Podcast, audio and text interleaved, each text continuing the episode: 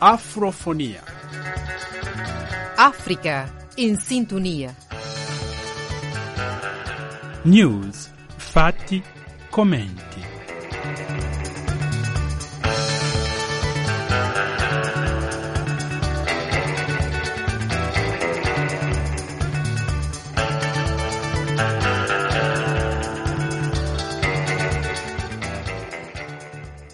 Gentili ascoltatori e ascoltatrici, a tutti e a tutte voi un cordiale saluto di pace e bene e di una buona e serena domenica. Con voi oggi al microfono Filomeno Lopez in compagnia della scrittrice Marite K, nome d'arte di Maria Therese Ntumba Kabuta Kapwa, che è una cantautrice italo-congolese di fama internazionale, direttrice del Rise Up Gospel Soul Choir, attivista per i diritti umani e presidentessa dell'organizzazione no profit Tam Tam d'Afrique, APS. Lei per oggi è qua per parlarci della sua interessantissima opera appena pubblicata, un volume veramente che si può leggere in una mangiata di tempo, dal titolo Il viaggio che cambia la mia vita. Roma-Bari solo andata. Edito da Book a Book.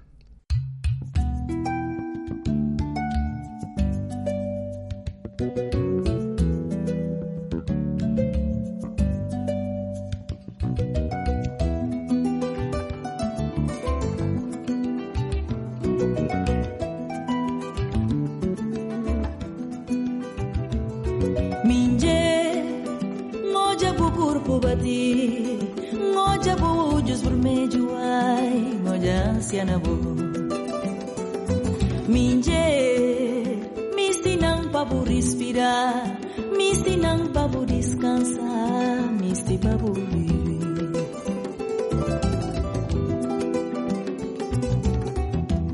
Me ensina de turbada, me ensina noites mamedunho, me estiojau, guna lutar.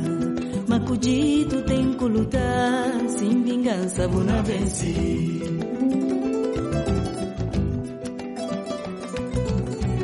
Finalmente, é? Riusciamo a fare questa intervista. È vero, sono mesi che ci rincorriamo. sì, sì, sì, sì, sì, che lei finalmente eccoci qua con questo bel regalo, no? Di questo libro, no? Il viaggio che ha cambiato la mia vita. Quindi Roma, Bari, solo andata. Sì. Eh, aspettando il ritorno. Chissà. Di...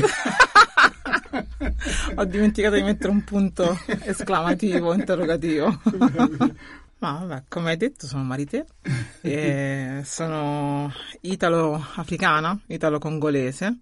Sono nata a Roma, quindi nata a Roma, cresciuta a Roma, e poi sono migrata verso, verso la Puglia. Sono una cantautrice, una coach, mindfulness e dirigo anche un coro gospel di 47 elementi a vocali a Bari. Sì, sì, sì.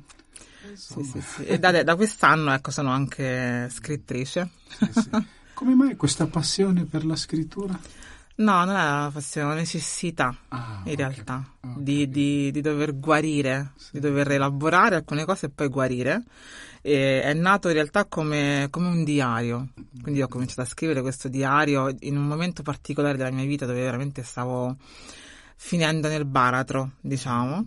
E ho cominciato a scrivere, poi mi sono resa conto che era più di un semplice diario, quindi ve l'ho fatto leggere a mia madre. Ah, okay. E che ha detto, beh, sarebbe bello se tu lo pubblicassi. E ci ha messo forse due anni per capire che volevo realmente condividere questa storia, quello che avevo scritto con, uh, con il mondo, sì, sì, che all'inizio non, non, sembra, però è, è il mondo. E questo mi ha aiutata ad uscire dal tunnel, a vedere la luce a riscoprirmi, ad accettare alcuni lati di me, magari che non accettavo o che non vedevo, affidarmi ancora delle persone. È stato è un, più, è più un viaggio spirituale che un viaggio fisico. Poi è terminato con un viaggio fisico perché mi sono trasferita poi per necessità proprio, perché devo togliermi da un ambiente tossico. Però è stato un bel, un bel percorso di luce, mi piace dire. Perché il viaggio, nel titolo, il viaggio di per sé è un paradigma forte, Sì. no? Ecco, Sì. per questo ho chiesto. Ma il viaggio, perché intanto ho dovuto fare un percorso dentro di me, spirituale, E quindi con- in questo viaggio volevi che anche il lettore che leggi ti segui in questo viaggio, no? Sì. È un invito a viaggiare assieme a te. è un invito a viaggiare insieme a me, è un invito a viaggiare dentro la persona che legge, perché poi non è... Quando si soffre siamo abituati a pensare che in realtà sarà così per tutta la vita, no? Staremo male per tutta la vita. Io vedevo questo e questo viaggio introspettivo che ho fatto mi ha fatto capire in realtà, mi ha portata a rinascere, ecco. Quindi il viaggio perché dovevo analizzare quello che mi era successo, dove mi trovavo e dove volevo arrivare. Diciamo così, ma eh, per il curioso, chi ancora non ha l'opportunità di, di leggere, Mhm. eccetera, eh, così in grandi linee, no, senza entrare nei Nei particolari dettagli. della storia, eccetera, però eh, sarebbe interessante di, di dire alcune linee Sì, eh, fondamentali di questo, di questo viaggio, insomma, sì. eh, con se stessi, i problemi che ci sono, Mm. eh, le difficoltà, eh, anche di narrazione, di presentarlo. no? Sì, sì, sì. Ma eh, intanto racconto una storia che realmente è accaduta, che mi è accaduta, quindi le difficoltà di presentare il libro era, mh, anche se ho usato nomi di fantasia, la paura, sicuramente i personaggi si sono riconosciuti, se hanno letto il libro non lo so, Mm. però la paura di una qualche reazione, no? Comunque sia, eh, rimaneva questa cosa qua. Però diciamo che eh, c'è stato un momento della mia vita in cui mi sono trovata a voler bene ad un'amica e ad un uomo che si sono rivelate però persone molto tossiche, ma tanto tossiche, talmente tanto che quando io mi sono svegliata e ho capito che ero in un vortice eh, pericoloso, la prima, eh, talmente era stato il, um, lavoro manipolatorio che la prima cosa è stata, vabbè, se io mi tolgo dalla vita, magari loro stanno bene, quindi mi tolgo dalla vita, io smetto di esistere, non ci sono più, però poi l'amore anche per, verso me stessa, la fede, che comunque sia ringrazio i miei genitori perché non è, non è- non è da tutti secondo me, la mia famiglia mi ha, mi ha fatto, cioè mi ha permesso di capire che c'era molto di più che quel dolore nella vita stessa e che la mia vita non valeva, eh, o meglio la vita degli altri non valeva la mia, cioè queste, queste persone non è che potevo scomparire dalla terra perché due persone si erano fissate, no? E quindi raccontando nei dettagli questa cosa, che poi ho- ancora adesso la rivivo molto chiaramente, vedo le situazioni molto chiaramente dentro di me, avevo paura che ci fosse no, una ripercussione, che mi chiamassero, che mi stalkerassero come già hanno fatto appunto. E- Però in realtà non è stato così, anzi è stato più un dono per me, perché sono guarita, e un dono per chi lo sta leggendo che mi sta rimandando dei messaggi bellissimi. Quindi sì.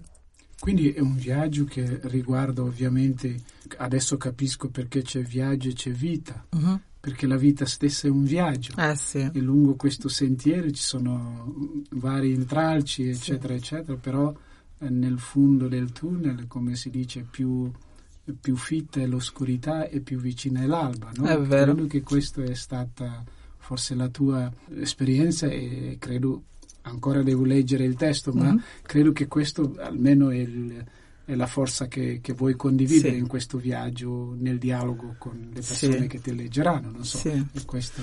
No, no, no, è così. In realtà io ho raccontato molto poco della parte brutta che ho vissuto, ma più della rinascita, no? Eh, perché poi Probabilmente perché avevi già rielaborato abbastanza. Sì, no? sì, sì. E poi non volevo neanche appesantire il lettore, cioè ce ne sono tanti libri di, di violenza psicologica, di manipolazione. Io volevo in realtà che il lettore, voglio che il lettore capisca che si può risalire.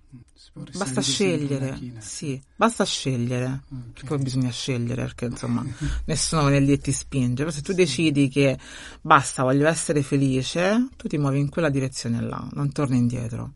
E, e sentendoti adesso parlare mi, mi viene eh, in testa una cosa che, prima di voi c'erano già gli altri Mhm, e che la vita sono sempre gli altri, che mhm. ti piaccia o no, almeno finché nessuno di noi partorisce se stesso, eh, cresce se stesso e seppellirà se stesso, non c'è mai nulla che è mio senza l'altro. Mm. E quindi questo, la vita è un viaggio in cui l'inevitabile l'altro.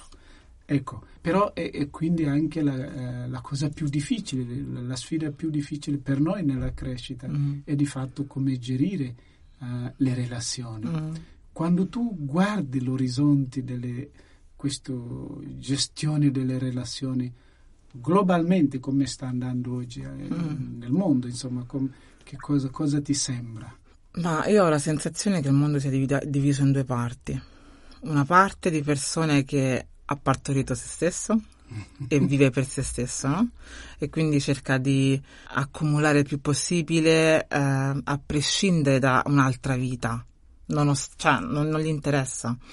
Però poi c'è un'altra parte di persone, di mondo, che lavora in realtà per l'altro, che però non viene sempre fuori purtroppo dai media, ma c'è. E poi c'è una parte nel mezzo che ha bisogno di essere guidata verso la luce, perché sennò se ne vanno dall'altra parte. E, anche se può sembrare che in realtà non ci sia speranza, io non riesco a non vederla, nonostante tutto, nonostante eh, gli insulti razziali, nonostante le guerre, nonostante le violenze, nonostante gli stupri, io non riesco. Siamo bombardati da negatività anche in televisione, quindi uno pensa c'è solamente questo. Però se si iniziasse a parlare anche di altro, sarebbe la bilancia sarebbe quasi equa, no? no? E ho fiducia. Voglio avere fiducia, voglio avere fiducia non in un mondo migliore, però in persone più empatiche, persone che, che hanno tanto ma danno tanto e fanno tanto per gli altri. Sì. Quindi non è tutto nero per me. E eh, quindi che ha cambiato la tua vita, no? Se mi puoi dire, per esempio per il nostro ascoltatore, due, tre cose che ormai sono la radici profonde che per te hanno cambiato la vita e che fanno sì che qualsiasi altra questione Mhm. in questo percorso di relazione sempre, che Mhm. sarà sempre così, qualsiasi cosa accadrà non, non toglierà mai quelle, quelle Sì, radici sì. che ormai sono profonde su di te. Insomma, in portoghese c'è un'espressione che si può usare dicendo os meus amigos e amigos do meu. Mhm. Cioè, che nella vita poi si impara a capire chi è mio amico e amico di ciò che è mio. Esatto. sì, sì, sì.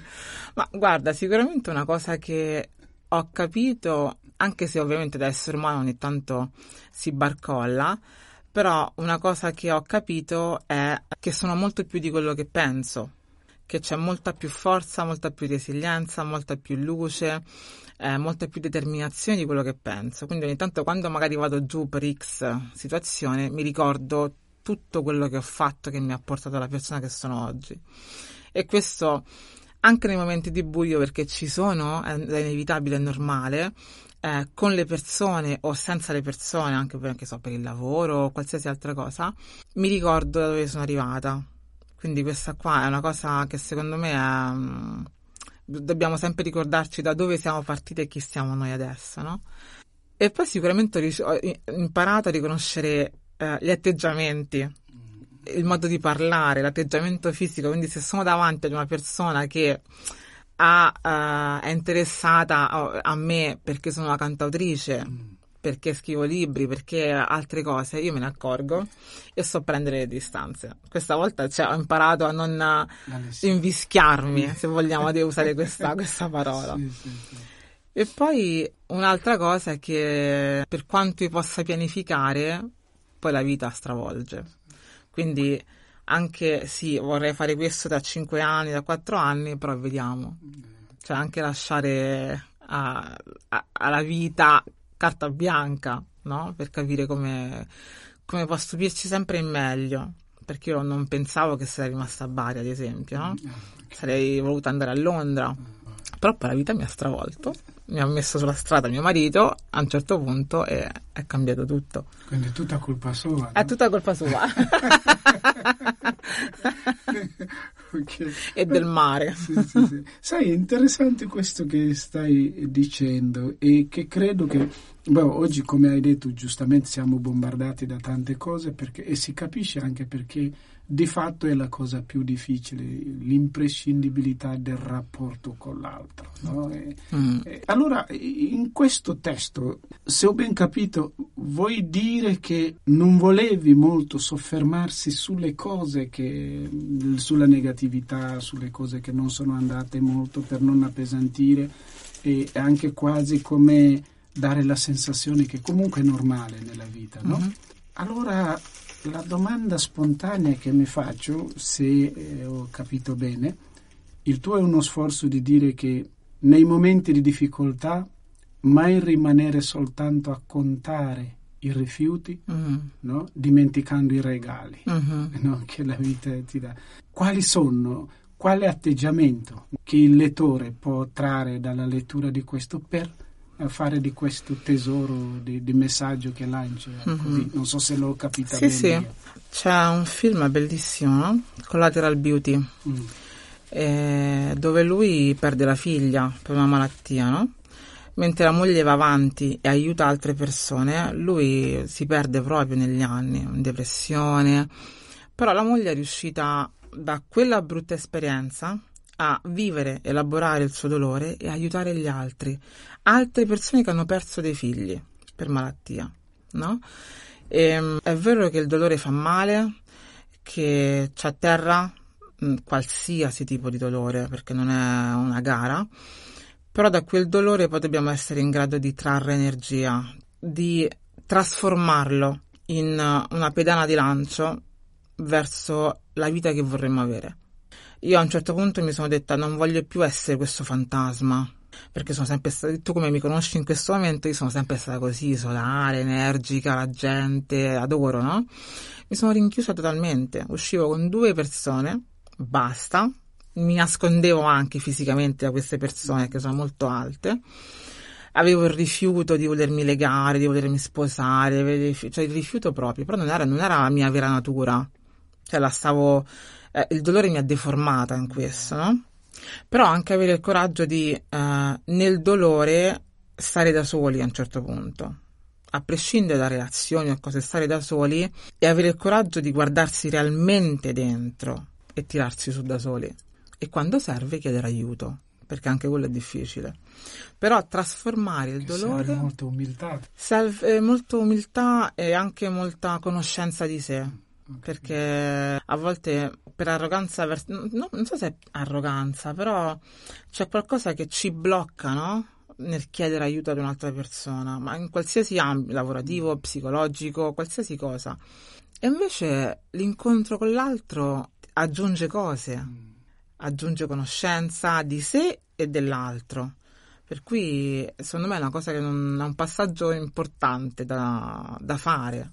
Ecco, un tuo concontinentale prima, che anche uno scrittore congolese, eh, Sonila Butansi, uh-huh. no? quando gli chiedevano perché scrivi, no? è, un, è, stato un grande della letteratura africana, e lui dice, ma j'écris, donc j'écris, pour forcer le monde a venire au monde. Bello. Che cosa hai voluto forzare il mondo a venire al mondo con questo testo qua? a rinascere nella luce, a rinascere nella luce e nell'empatia, nella compassione soprattutto verso gli altri. Ed è per questo anche che mm, mi occupo anche di mindfulness, no? Cioè aiuto altre donne che hanno vissuto ciò che ho vissuto io e anche molto peggio, o semplicemente non, non hanno uno scopo, una direzione. E ogni volta che faccio un percorso con una donna, poi dico sempre, questo percorso tu dovrai portarlo a qualcun altro perché dobbiamo creare una rete di luce e in qualche modo questo libro per me è una piccola goccia di luce che spero mh, mm, si tramandi, si espanda, ecco, si espanda. E, ma la letteratura africana di per sé, come la vedi oggi? Qual è la sua percezione, soprattutto anche in Italia?